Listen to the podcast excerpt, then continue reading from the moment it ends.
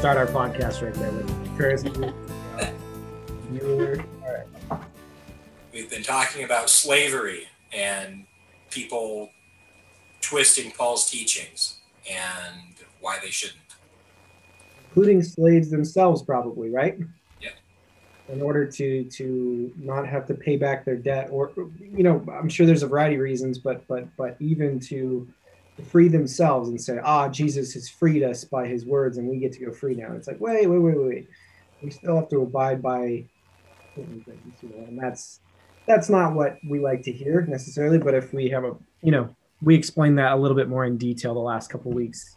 Um, I think, and I think we came to a um, a conclusion. We'll just put that you know. So was slavery okay? Slavery's is not okay, but God has bigger fish to fry. So we come to the conclusion. I think um, the conclusion is slavery is never God's ideal. It's never God's ideal. Um, but sometimes when we push too hard against something, it, it, it uh, you go from one ditch into the other ditch instead of God's God's plan tends to take more time than we're willing to give it. I, I see this often, well, in our own lives, and especially in, in a lot of the biblical stories. He he takes his time with some things, and we don't like that. We want it all fixed right now, and instead he said, "Be patient, wait on me, and I'll fix these things." And I think I think slavery is not even a, a an exception, and we we don't need to immediately turn to American slavery and think that was the whole the whole thing. You remember all that? American slavery is actually a different beast than than other slavery, and we just don't even. Okay, all right. Right. Well, Very and good. one, thing, one thing that we might get into more tonight is the fact that you also need to be cognizant of your motives, right? I mean, anybody can co-opt the Bible to, you know, suit their goal, but is your goal to actually be in accord with the Bible, or is it to make the Bible in accord with your goals? Right. And to and anytime you are subjecting somebody under your power and using the Bible to manipulate that, you're you're doing that. The Bible is never intended to do that. While it takes us where we are and tries to bring us closer to Jesus, and I think that's part of the struggle with the Old Testament when we when we when new like beginning Bible believers start to just just dig into the Old Testament. I'm going to read the whole Bible. We're going to get it. It's like the problem with that is is that the Old Testament, with a lot of it, yeah, it's pointing to Jesus, but Jesus is a long ways off, and a lot of those people don't even know about what's coming, right? And so they're actually they're actually really far away from the ideal, and God has to bring them all the way back to it. what it is. Yeah. Yeah. Okay. With that said, uh, I think we can read a couple. A couple. Can we get two verses in today? We? We, we can certainly read two verses. I'm sweating. I'm ready. So, All right, all right. Verses four and five. Of Uh, what I'll- what chapter? Uh, First Timothy chapter six. Yeah. I'll throw six in there for good measure. He is proud, knowing nothing. Well, hold on. I'm going to start in verse three. We're, yeah, yeah. Thank you. If any man teach otherwise, and does not consent to wholesome or healthy words, even the words of our Lord Jesus Christ, and to the doctrine which is according to godliness, then he is proud, knowing nothing, but doting about questions and striving of words, from which comes envy, strife, railings, evil surmisings, perverse disputations of men of corrupt minds, and destitute of the truth supposing that gain is godliness. From such withdraw yourself. But godliness with contentment is great gain. Mm, mm, mm, mm. John Tetzel. Would you would you care to elaborate on that story, Anson, for those that may not know? Take heed, lay a stone for St. Peter's, and you lay the very foundation of your own salvation. AKA selling indulgences. Ah, yes, of course. Okay. Yeah, so for those that don't know, John Tetzel was a contemporary of Martin Luther, and he was the Catholic Church's indulgence salesman extraordinaire in Germany. And he got Luther riled up. Marketer. Well, he was, yeah, he was They were in conflict, right? These two, Martin Luther. and- Okay. I don't know much about him. I've heard the name, but I just don't. He's sort of the comic relief in the movie Martin Luther. Ah. Okay. So, uh, can you help us link what you just said with the text? How do these two things connect? He kind of fits the very description given by Paul in this being proud, knowing nothing, and doting about questions and strifes of words, and from which came envy, strife, railings, evil surmisings, and supposing that his godliness was a way for him to get rich and for people he was working for to get rich. Kind of twisting the Bible to his own ends. Hmm. When I read this, my mind just went straight back to Genesis chapter 3. And it's just like an, a repeat. There's nothing new under the sun kind of thing. As far as the, the snake the garden? Yeah, so he's proud. We know that the power behind that serpent, Lucifer, Satan, had a proud streak. Knowing nothing, he he he just wasn't going to accept the truth. So he had the false doctrine. Doting. I thought the word doting was interesting because when you look it up in the Strongs, the definition is to be sick, that is, by implication of a diseased appetite, to hanker after. And we know that the temptation regarded appetite. And what do you hunger for? You know, what are, are you hungering for truth? Or are you hungering for something else? And then we know about, you know, the questioning, they asked the question. Um, they were searching for something. They were searching for something outside of god unfortunately. And it led to this play on words that strifes with words.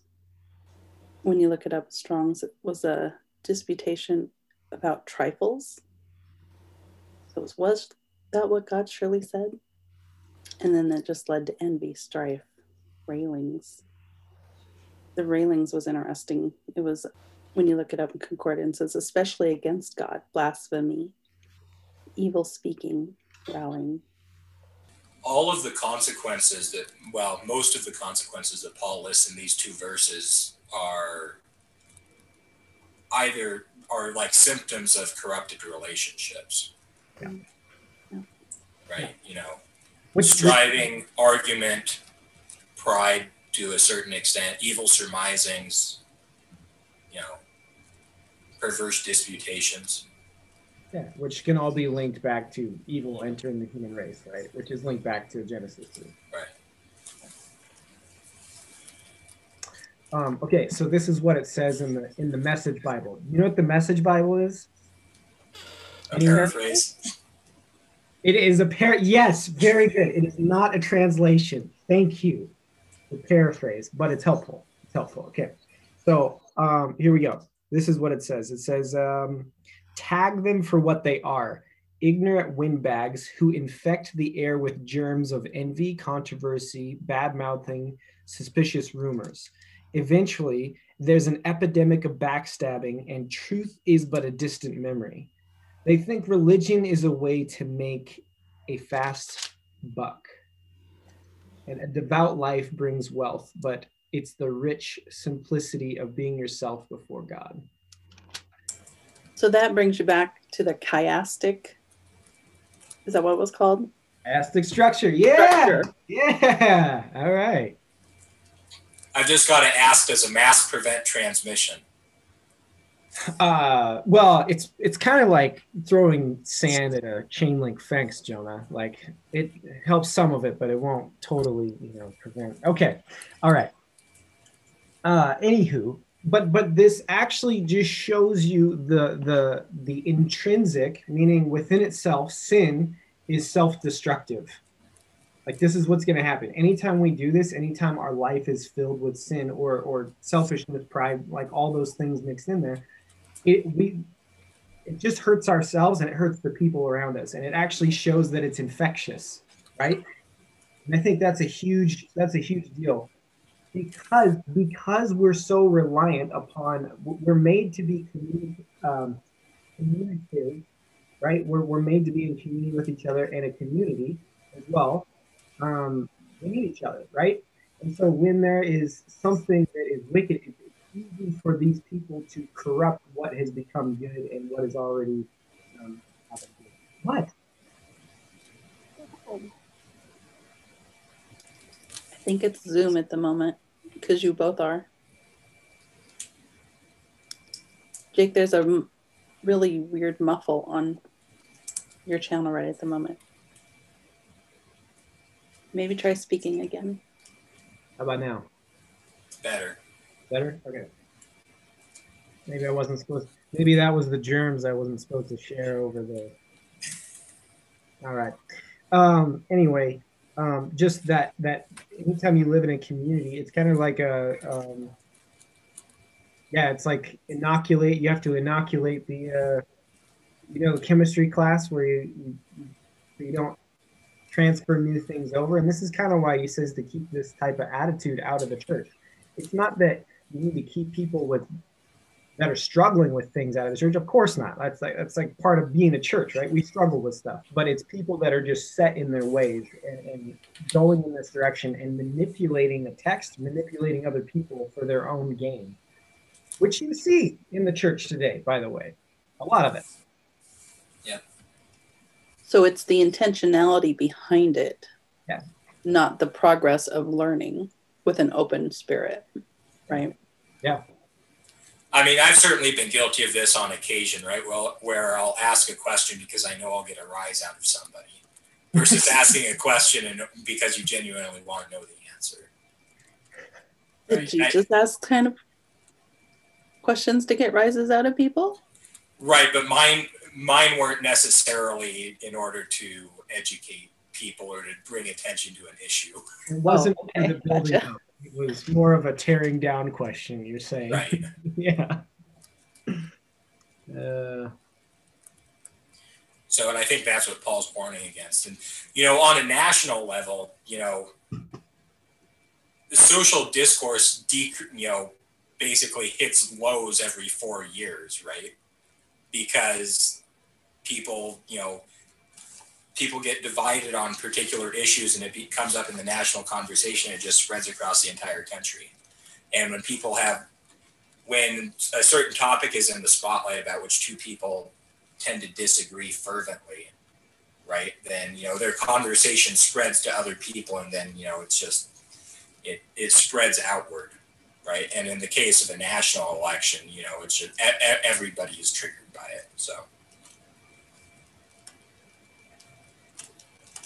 yeah, it's like we have a, you know, we're worried about social distancing because coming into contact, but but the real, he's talking about the real virus here. The real problem is actually in the things that we say, which can be transmitted over over great distances now because of technology and stuff like that. This is the thing we need to be most aware of and, and careful of, right? Yeah. So the, the beginning thing, um, some of the Bible says, uh, um, some versions say he is conceited, uh, he is proud. This term literally means he's, he's swollen, like with air, with hot air, like it's like a balloon, right? Puffed up. Huh? Puffed up. Yeah, he's puffed up. Uh, it's exactly. Yeah, he's puffed up with with with his pride, right?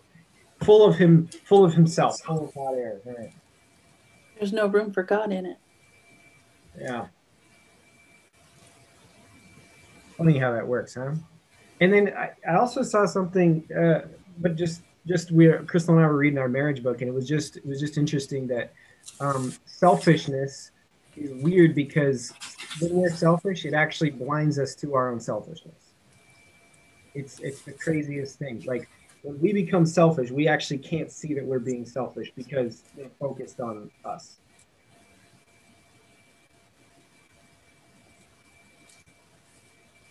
Cool. All right. Very good. Lots of thoughts on that one. It's one to ponder.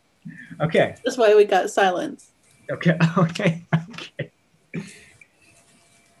But but it was talking about it within the marriage context. Now think about this for a second. Now we can put this in many in many uh, any any human relationship. Okay, when you become selfish, and you're saying um, uh, you're only focusing on your needs, and somebody says something, and you revert it back to yourself because I need to feel better about myself, or I need to feel sorry for myself.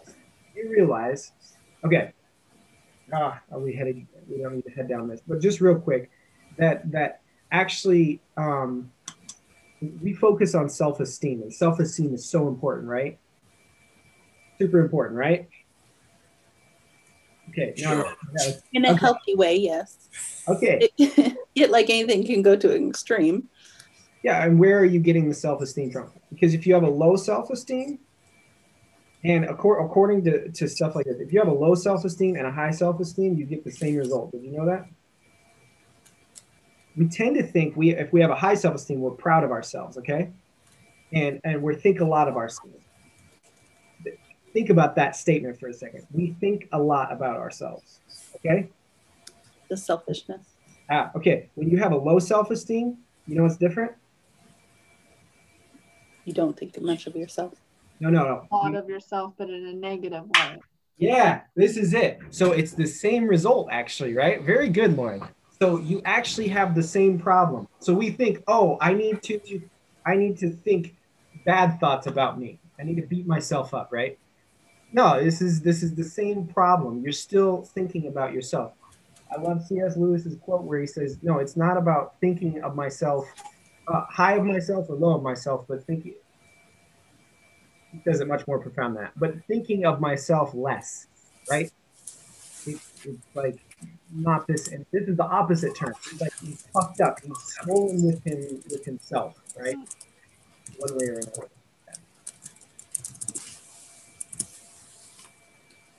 Ah, ah, which leads us to the next thing. Okay, so he is proud and says knowing nothing. How are those two things actually linked? When we when we just discover what we just talked about, okay, how is it linked with this idea of knowing nothing? Dunning Kruger. Anson, you got to explain it a little bit when you come in with these one. Okay, go ahead. What What do you mean? What do you mean? Dunning Kruger is essentially the link where uh, the less you know, the more you think you know. So essentially, if you know very little and you you don't know how much there is to know, and so you think that you know everything about it. Hmm. If that makes sense. Yeah. I understand it perfectly now. A little bit of knowledge is a dangerous thing. That's right. okay, so how again? How does at the, I, I believe that the, all these things are linked, and, and he's actually building one upon the other. Okay, so how does that how is that linked with being proud? How is that linked with knowing nothing? Like, why do those things go together? We're thinking of ourselves and knowing. Being nothing. blinded. I mean, when Paul talks about knowing nothing here, right? I think he's he's talking about on a spiritual level, right? He's not talking about you know book knowledge, right? And in that context, it's very difficult to be proud if you're actually aware of how low you are relative to the gold standard, right? I mean, if if you actually know how far humanity has fallen, then what you, there's nothing to be proud of. Yeah. And so it's a spiritual Dunning Kruger effect. So, so I, I don't think it's only spiritual, but thank you, Anson. Yeah, um, I don't think it's actually only spiritual. I think I think he's talking about far more than that because I think there's a social dimension actually to this too because of where he takes this. Okay, you know the difference between IQ and EQ, right? Anybody? Intelligence quotient and emotional quotient. Yeah, okay. They're finding at first we used to think that IQ, this is all we measured. IQ was by far the most important thing because they know a lot, right? But they're finding out like when you when they're hiring somebody or when you're doing some sort of thing, the EQ is far more valuable in this life. Okay, emotional intelligence, understanding other people and how to work things is far more valuable than IQ. Why is that? Have you ever been around somebody Okay, I don't want to. Because you can relate. Ah, okay, yeah. You're not above them. You're not below them. You are equal. You can relate and sympathize and empathize, and you can help. Yeah, yeah. This is how uh, he's talking about. I think ultimately it, it comes down to human relationship, right? And, and relationship with God, and, and and like when when you have a high IQ but no EQ at all, you're the most miserable person to be around. You can quote all the scripture you want, by the way, and it's just like okay, you have no idea what what people actually need which tells you that you don't actually know what the Bible says. You can quote all you want and you can say you know all this stuff, but until you understand relationships, you don't actually know what the Bible's talking about. If you haven't been around one of those people, it might be you. Was that directed at me? It, it wasn't directed to anybody in particular. okay. and Uh, that's that's why he was bringing up the widows bringing up um, you know all these situations prior right he's Yeah. just reflecting back to those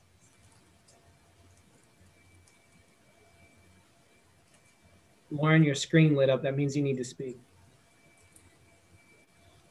You want me to take it? Go. Say something. I nope. I have nothing to say. Okay. Okay. So, it- yeah. oh. go ahead. Go ahead. When it says perverse disputings of men of corrupt minds, does that indicate that um, if you do not have, if you have an uncorrupted mind, then you don't get engaged in such disputes? And it's just the people of corrupt minds that are disputing with each other? Okay. Well, what is uh, what does James say about disputes and arguments and quarrels? Where does it come from? Remember? I think I remember, but let's just make sure. James, I think it's chapter one. are you Anybody- talking about don't be deceived No, I Oh. well, maybe. I don't know. in james don't deceive yourselves do Mm, not mer- oh okay I do think that there are constructive arguments like Jonah and I have all the time. But Well, Well, maybe how not constru- how constructive. constructive some of those arguments are might but be. maybe not constructive, but it's not like perverse disputings. More of like Is that a yes, they are, or a yes, they're not, Lauren? Agreeing with Anson that you can have disputes that are not the perverse dispute. Yeah, That's not what he's talking about. they're kind of frivolous they have no true depth or meaning right but mm-hmm. if you're talking about having a are you talking more about like a debate anson James 4 1. Sorry. What does James 4 1 say, Jake? What does James 4 1 say? Thank you. I was waiting for that. Uh, James 4 says, Where do wars and fights come from among you? Do they not come from your desires for pleasure and war in your members? You lust and do not have. You murder and covet and do not obtain. You fight and war, yet you do not have because you do not ask. And do not receive because you ask amiss, and that you may spend it on your pleasures. In other words, like where does all this come from? Like all these all these destructive patterns come from? Well, it comes from a selfishness within you, which is actually a broken relationship between you and God, right? It's actually taking what uh, all those things he's saying is like uh, it's it's it's an action of actually not trusting God that's given us actually enough. It's a, lack of contentment, which is actually where he goes with this, right? It's like I, I need more than what I've been given. And I'm going to take it on my own terms, which is actually going to put somebody else out when I do those things, right? Which relates back to the earlier discussion about how you're supposed to deal with your social situation, which you might find unfavorable. Yeah. And then okay, so that I think that links up with the second part, which Anson for but but is obsessed with disputes and arguments over words, from which come envy, strife, reviling, and evil suspicion. Envy, strife, reviling. Okay, uh, well, okay, okay. Let's think about these terms for a second. Like envy, strife, reviling. What are these things, right? These are kind of words that we don't normally use. Uh, it's not normal talk necessarily, but what are these things um, are individually? Or what does yours say? Envy. It just means envy. Ill will, jealousy. Anything else? Yeah, mine had that doting about questions, strife of words. Comes envy, strife, railings. I'm sorry, railings, and evil surmisings. Yeah, I like uh, of surmising is their suspicions, right? Which what's what's a suspicion, surmising, or, or what was it called in this one? It says it's a um, uh, oh, like a rumor. Break down a rumor. Break break down what the what these what this term means. Fake news. Oh man, you had to bring it up, didn't you, Jonah? Yeah. Okay. Info that's being like passed around that may or may not have any valid standing. It's a lack of truth, right? Like you, there's actually nothing that you can set it upon that that's actually true, right? And uh, yeah, what? Why would anybody state things like that? I have people that do this to me all the time. They're like, "Well, because of this," and then they'll. I was asking somebody. Somebody was trying to force me to be a vegan um, a few months ago, and uh, saying that I, you know you can't really hear the Holy Spirit unless you're a vegan. Anyway, okay, I that's bizarre to me, and I understand why people say that, but I don't understand why people say that. Okay, and um, okay, so I was asking like, okay, well, I'm probably gonna eat. I'm trying to meet them in the middle, right? And I'm like, okay, so if I go up to Alaska and eat salmon with with my family, which is what I'm go- probably going to do, I heard that's a really healthy meat, right? Like that's common thing. Is that okay, right? And in order to make their point, they sent me this bizarre article on on the mercury level of tuna. Now, okay, maybe this isn't directly re- resulting, but it's kind of the same thing. In order to make their point, they brought in some outside thing that I wasn't even asking. Like there's there's no connection actually there. Or people make stuff up in order to make their argument because they want to win. They're not actually seeking after the best, the, the, the truth, right? They're not actually seeking about the best or, or the best for the for the for the group, best knowledge. Did that not did that not land? Maybe that didn't land for us. Okay. It made sense. Yeah, I mean, is your is your goal to make your point, or is your goal to arrive at the truth? And all too often, it's to make your point. Right. Right. Because we can't handle being wrong. Because if we are wrong, then it might actually uh, we've made our foundation on poor things. Right. And I think this this goes this goes back to the fundamental principle that if we build as Christians, if we build our foundation on anything other than Jesus Christ, if there's anything else there, and we make that our foundation. Now there's other things that build the house, right? But if we build it on anything else, our foundation, it, it look, you are going to end up doing this. You just are like you're, you're going to try to make th- people and manipulate them into thinking your way because you've made your foundation something that was never intended to be that way. Yeah. All right. It becomes your word, not God's word. yeah. Yeah.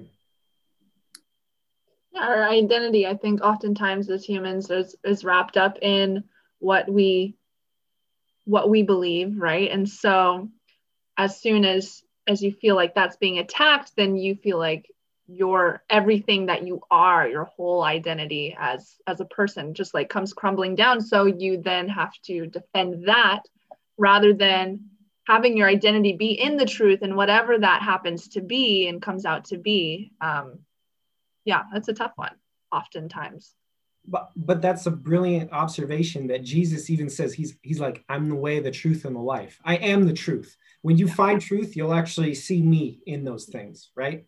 And I think that's fascinating. And if we're actually searching for that, we're searching for him. Yeah. Right. Yes. Exactly. But we like to put a box around God and say, well, you know, these pagans out here, they don't know anything about God. It's like, well, they live in a created world mm-hmm. that somehow reflects their creator and you can actually learn just because they don't know his name doesn't actually mean that they don't keep in mind it was a roman centurion that first realized this is the son of god right it wasn't even his own people mm. which was a it was a pagan it was a like they, they knew nothing about yahweh they'd been taught, taught nothing about this yet he recognizes him before god's own people mm. I think that's big, and we should take note to that in today's world when we think that we're the remnant. Okay, I don't I don't deny that. I think that's good, but but when we use those kind of words, we sometimes like exclude people in the general uh, public who actually know him far better than some of the people in our very own church. Interesting. Yeah, that's profound. Romans two fourteen. Yes. Yes it's it's in there, right? People people out there that know him. Yeah. What's Romans two fourteen? Law in the heart, something. Read it for us, Anson. It'll take me a little bit to get to it. Okay. All right. Should we move on to? It's kind of like we. I've got it. Over. Oh. Oh, I'm sorry. Go ahead. Oh. Go ahead. I interrupted you, Tammy, but I'll just read it. Um, for when the Gentiles, which have not the law, do by nature the things contained in the law, these, having not the law, are a law unto themselves. Mm-hmm. I was just gonna say, when when you when you start to eliminate people in that, like you were saying, Jake, I think it's because people have a tendency to make things more complicated than they are. Whereas if it's somebody on the outside, they look at it very simplistically. They don't get bogged down with a lot of the knowledge. Right? I put that in quotes. Um, you know, it's like coming to him as a child. Yeah. Yeah. And a child understands love, right? They understand the good things. And, and, and I think sometimes when, when we become so complicated that we've lost sight of that, we've lost sight of Jesus altogether, right? Like, right. I was playing basketball um, when we were in Michigan. I was playing basketball, and you know, I was, I was. Let's just say I was on my high horse, and I was talking about all these cool theological concepts with this guy, and he just starts crying in the middle of me talking to him, and I'm like, okay, uh, was it that good? You know? He's like, no. I come to church and and I hear all these concepts and I hear all these things. And sometimes I'm just coming there and I just need to know that God loves me. And I'm just like, I, don't know what to say. Like, I'm stunned. I'm like, I'm, I've gone off the rail, right? I've gone off so in such these these these things that I think that I need to understand in these intense theological comp, like ideas, and I forget the the simple truth and who Jesus was, and that look, you, have to love people. And, you, and people need to know that God loves them and that, yet that you love them. And if they don't know that, you can't teach them anything. They won't learn. There won't be any connection. On that note, I would refer us to 1 Corinthians 13. Oh, the love chapter. Well, just, yeah, I mean, just the first few verses, right? Go ahead though I speak with the tongues of men and angels, but do not have love, I am like sounding brass or a tinkling cymbal. Yeah. So yeah. it's all just a bunch of noise without the without love behind it. Yeah, because that's the that needs to be that that is the root of true fruit, right? Love, essentially, God. Yep. and and that is not to be confused with the contemporary version of love of hey i'm going to accept you and love you no matter what and i'm not ever going to say anything different it's like well no no no like like we enabling people actually harms them and it's not loving to to, to mm-hmm. enable people and to continue down this self-destructive path of sin. When when when we're there we help each other out of that stuff right? We actually want to we want to to to stand in front of each other and say hey this is the wrong way. Let's go let's go over here. So on that note, how do we differentiate between Yeah. justified disputing and perverse disputing? Do you do you love your brother? Most of the time. okay. Likewise. yeah. Okay. No this is the thing. You're you're you're you're not trying to harm each other. You're not trying to subjugate each other right? You're not you're not doing this for selfish reasons. You're you're you're you're having two ideas that are conflicting. This is fine uh, right? And you're trying to come to the conclusion. What's what's the best solution right because you love each other It's how you engage in that discussion. Do- Are you building each other up or are you tearing each other down? it's a very different thing than what he's talking about right here right? Yeah. And I think oftentimes when, and I've never been part of church leadership when these discussions have been had, but you know, when there's a, a big topic that comes up in the church, you know, I'll, I'll throw flat flat earth out there as an example, right? You know, there are some people even within the church that get totally wrapped up around the axles with this. Yeah. Right. And I think, you know, or it could be something that's a more theologically substantive question. But I think before entering into any discussion, I think that question should be asked, right? Hmm. You know, how, how are we approaching this topic? Are we approaching it to try, to try and establish our own position, or are we asking, all right, why why are we are, are we coming at this, you know, with love as a foundation? And I think all too often that's missed. Yeah. Flat Earth is the theory that the Earth is flat.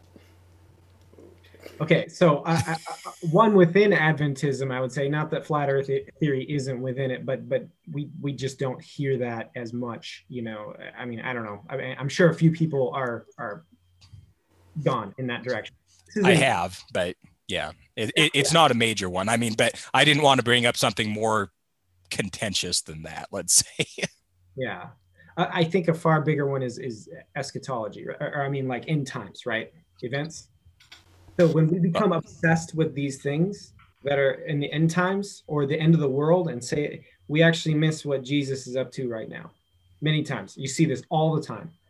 We become obsessed with these symbols and what what the Pope is up to. Like what? Like yeah, sure. Like notice those things, but that's not why it's there right like uh, that's not the whole purpose Uh, the whole purpose is to to realize that this is um it should be pointing us towards back towards jesus right In a way, sometimes that becomes an an idol because it becomes the forefront and God becomes the back seat. that's a that's a big thing for i think that was one of the best things that calvin while i don't agree with a lot of his theology that's one of the best things that he promoted was that he's like look anything anything out of place and in in it, when it becomes ultimate becomes an idol literally anything in this life can become an idol when it's placed in that spot okay should we move on to five Yes, please. oh please. I mean, we kind of already have, right? Yeah. Okay. But but but we should, let's read it again, Lauren. Five, useless wranglings of men of corrupt minds and destitute of the truth, who suppose that godliness is a means of gain. From such withdraw yourself. Mm-mm-mm. Hmm. Mine says constant friction. And I just think like there there's just no grace. There's no mercy. There's no forgiveness in this. If it's constant. And constant wears on you.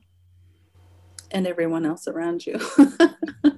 Yeah, breaks everyone down. Yeah, these are the most miserable people to be around, right? They'll make you promises and they'll they'll say things and, and make it sound like they'll manipulate you into feeling sorry for themselves, by the way.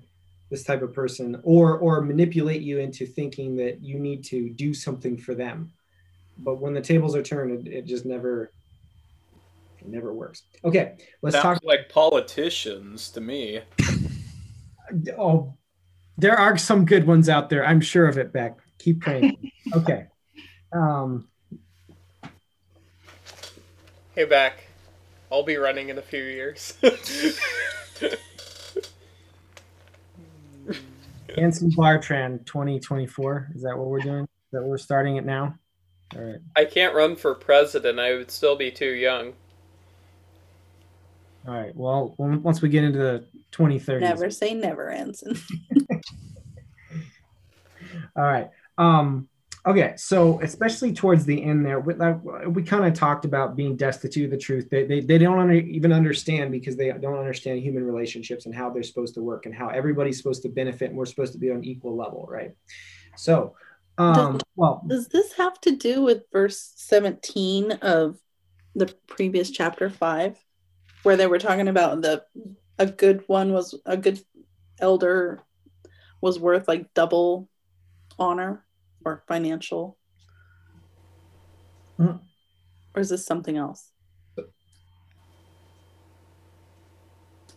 is that what what their eye on the prize was So an, an elder or an overseer, yeah, could have been a teacher, but it wasn't limited to being a teacher, right? Where a, a, a teacher could be actually several other people, while the elders were expected to be teachers, yes. So it maybe includes it, but it's actually broadening. He's broadening the scope, I think, to any teacher or anybody teaching false doctrine, right? Any person within the church that's teaching okay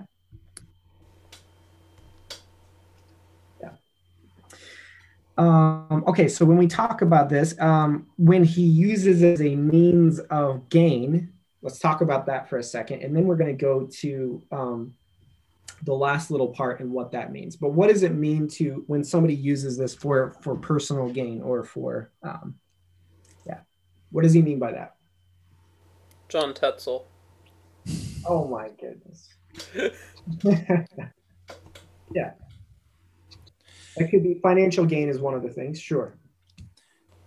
Well, so is is Paul saying here, supposing that gain is supposing that godliness can be used as a means of financial enrichment, or that if you're financially enriched, then you have some modicum of godliness at least, right?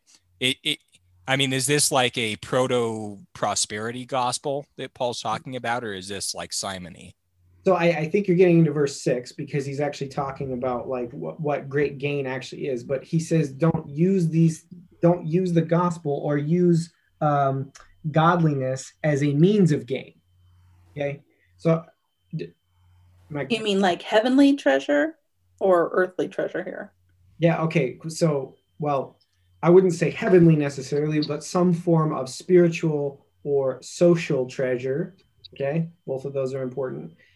Uh, a financial, uh, physical treasure is fine as well. But there, there are more than just, it's more than just um, after money. Okay. This is actually far bigger.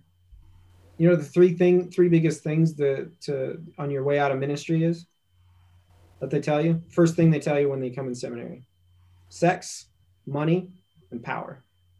That's it. Like those are the three big things where the quickest way out of ministry if you're if you're searching for those things. And I would just say the same thing. Like I I don't think it's limited to that, but but when we, we're when you're searching over those those are our our means of gain as well. They're they're means of selfishness as well, right? And the big one, I think, I mean, I guess you could say sex, but the big one, um, I think within um, our denomination is probably power because you're never going to make any money anyway. So, yeah. Well, there goes my get rich quick scheme. yeah, no, if you, my niece, oh, my sweet niece, I was talking to her on Sunday night and she's like, I can't believe you got to go to all these places like Turkey and Israel. She's like, I'm going to be a pastor just to do that. And I was like, well, how are you going to make all your money afterwards? To pay for all these places. And she's like, you can make money being a pastor. I was like, I'll, I'll, tell you what, I'll send you my pay stub and we'll, we'll talk. um, no, we, they actually do very, really well uh, for us. I mean, we, have a livable wage. It's not, yeah, I don't want to make it sound horrible. Uh, but anyway, okay, so we got off track there. Sorry about that. Um, godliness is a means uh, um, of gain. Did we kind of touch on that or anything more? Um, well, the Mississippi Squirrel Revival, Sister Bertha Better Than Thou, kind of used. Anson, you need to quit making obscure references that nobody else understands but me. I get them. The pastor understands. That's that's fine, but consider that our audience is not restricted to those people here. Okay. And not even the people in this in this room anymore, or this. Uh, there are people listening from the outside. Right. All right. So, so what does it mean to from such withdraw yourself?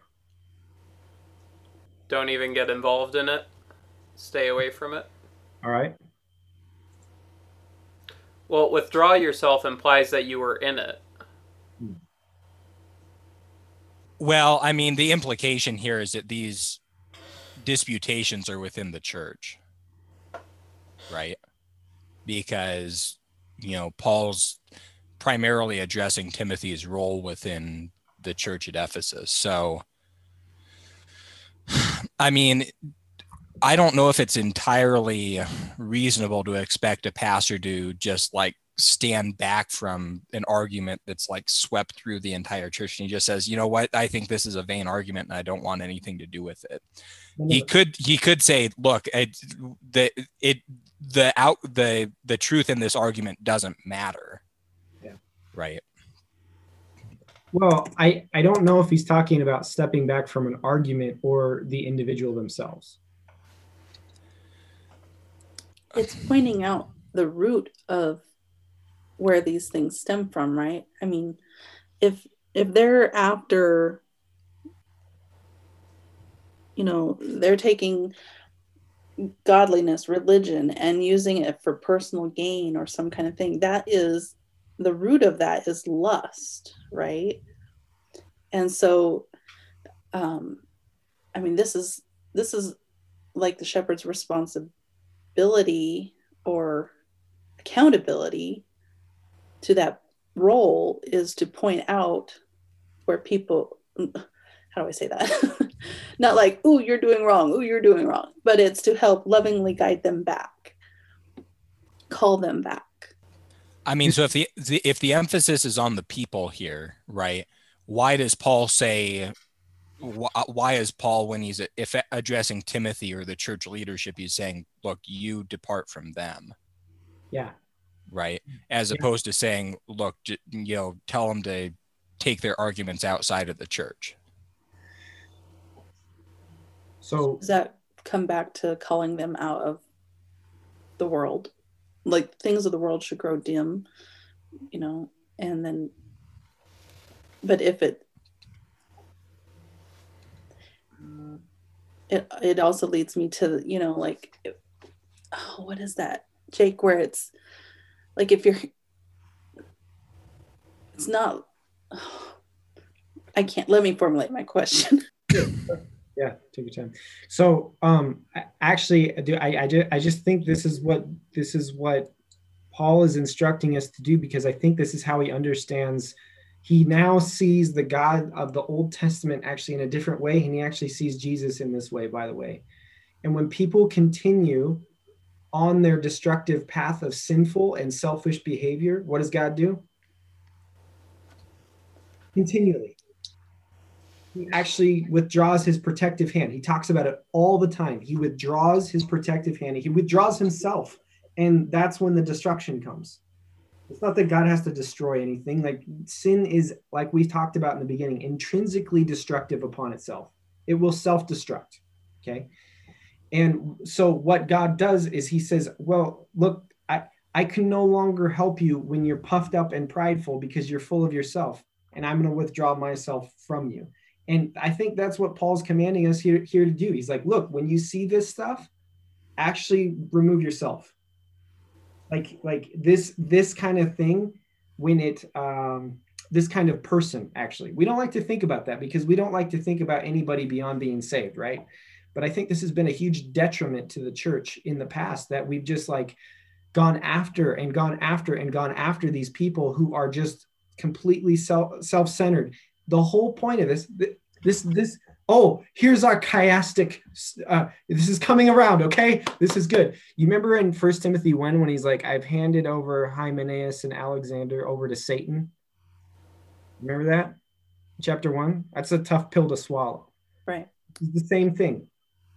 He's like he's like look I, I my hands are like washed of this thing and he's actually withdrawing himself not just of the conversation it's actually of the human being themselves I always wondered is it really God withdrawing himself? Or is it you backsliding from God? God stays, He's there. But we get puffed up and we just keep taking steps backward, falling backward, and getting further and further away. Yeah, I guess I guess withdraw that that terminology of withdrawing is found throughout the Old Testament. Uh, like um, look in look in Isaiah, look look in many places actually throughout the Old Testament of God's withdrawing. I'm going to withdraw my my right hand from you. Right, that's His protective warrior hand. So I don't know how that exactly works. Um, in Exodus, it's phrased as He'll allow the destroyer to come. Yeah, yeah. This is when he. So essentially, he's with, literally withdrawing himself. This is this is a um, a crucial part in the in the in the Exodus story, right? Where he's like, uh, "Those of you that know me, Israelites, you know, you put the blood of the lamb on the doorposts and the signs, right?" And he's like, I, "And I'll, I know, this is what the Passover comes from." And then the the ones that he protects those that have that, and then the other one the other some other spirit the destroyer comes in and actually kills. Yeah. good good point Anson. Kills the babies. Ugh, not a on that thought let's end our podcast. All right. Super happy thought there. Uh, okay let's just hang on. Okay Let's end on six. Let's end on six. This is a much better thing to end on, I think. Okay. All right. Somebody read six. Let's let's hear it. Where did Beck go? He hasn't said much. He left for somewhere else. All right, Omar. He departed. Did he withdraw? Do you have the text with you, Omar? Yeah, you said number six? Yeah, yeah, verse six. Right. So it says, but godliness with contentment is great gain. Amen. Yes. Like We we can sleep peacefully now. Thank you. this is referring to a different type of gain than was mentioned earlier. Hmm. I'm assuming. How how so? Earlier it was referring to um ma- more or less material gain The Greek word is the same. is it Yeah. it does have a different implied meaning though I don't think so. It, did I- you, look, oh, oh, I'm about to get up out my seat. Okay. Look, this is goes back to the James 4 argument, right? He's like, you you you want all these things, you lust and you do not have, you, you steal and you still don't have, you do all these bad things and you'll never have enough. You'll never, and you'll never feel like you have enough. It just keeps on going. This is the same thing where he's like, look, God knows this goes back to the Sermon on the Mount, too, by the way. He's like, God knows you need clothes. God knows you need food. He knows you need all these things, right? He knows. Seek first the kingdom of God, and all these things will be added to you. This is the same thing that's coming here. He's like, look, it's not evil to have money. It's not evil to have all these things. But the problem is, is people people try to get them by taking advantage of other people, and you're never going to have enough be content with what his God has given you and what he keeps providing you. And guess what? He'll give you more. like you'll have you'll have massive gains, right? In in, in every area of life. He owns a, the cattle on a thousand hills. Okay, I'm about to start. I'm about to go off here. Okay, he's got it all, you know. And we we somehow think that oh God, you're not giving me enough, so we got to go get our own. It'll never work. It'll never work.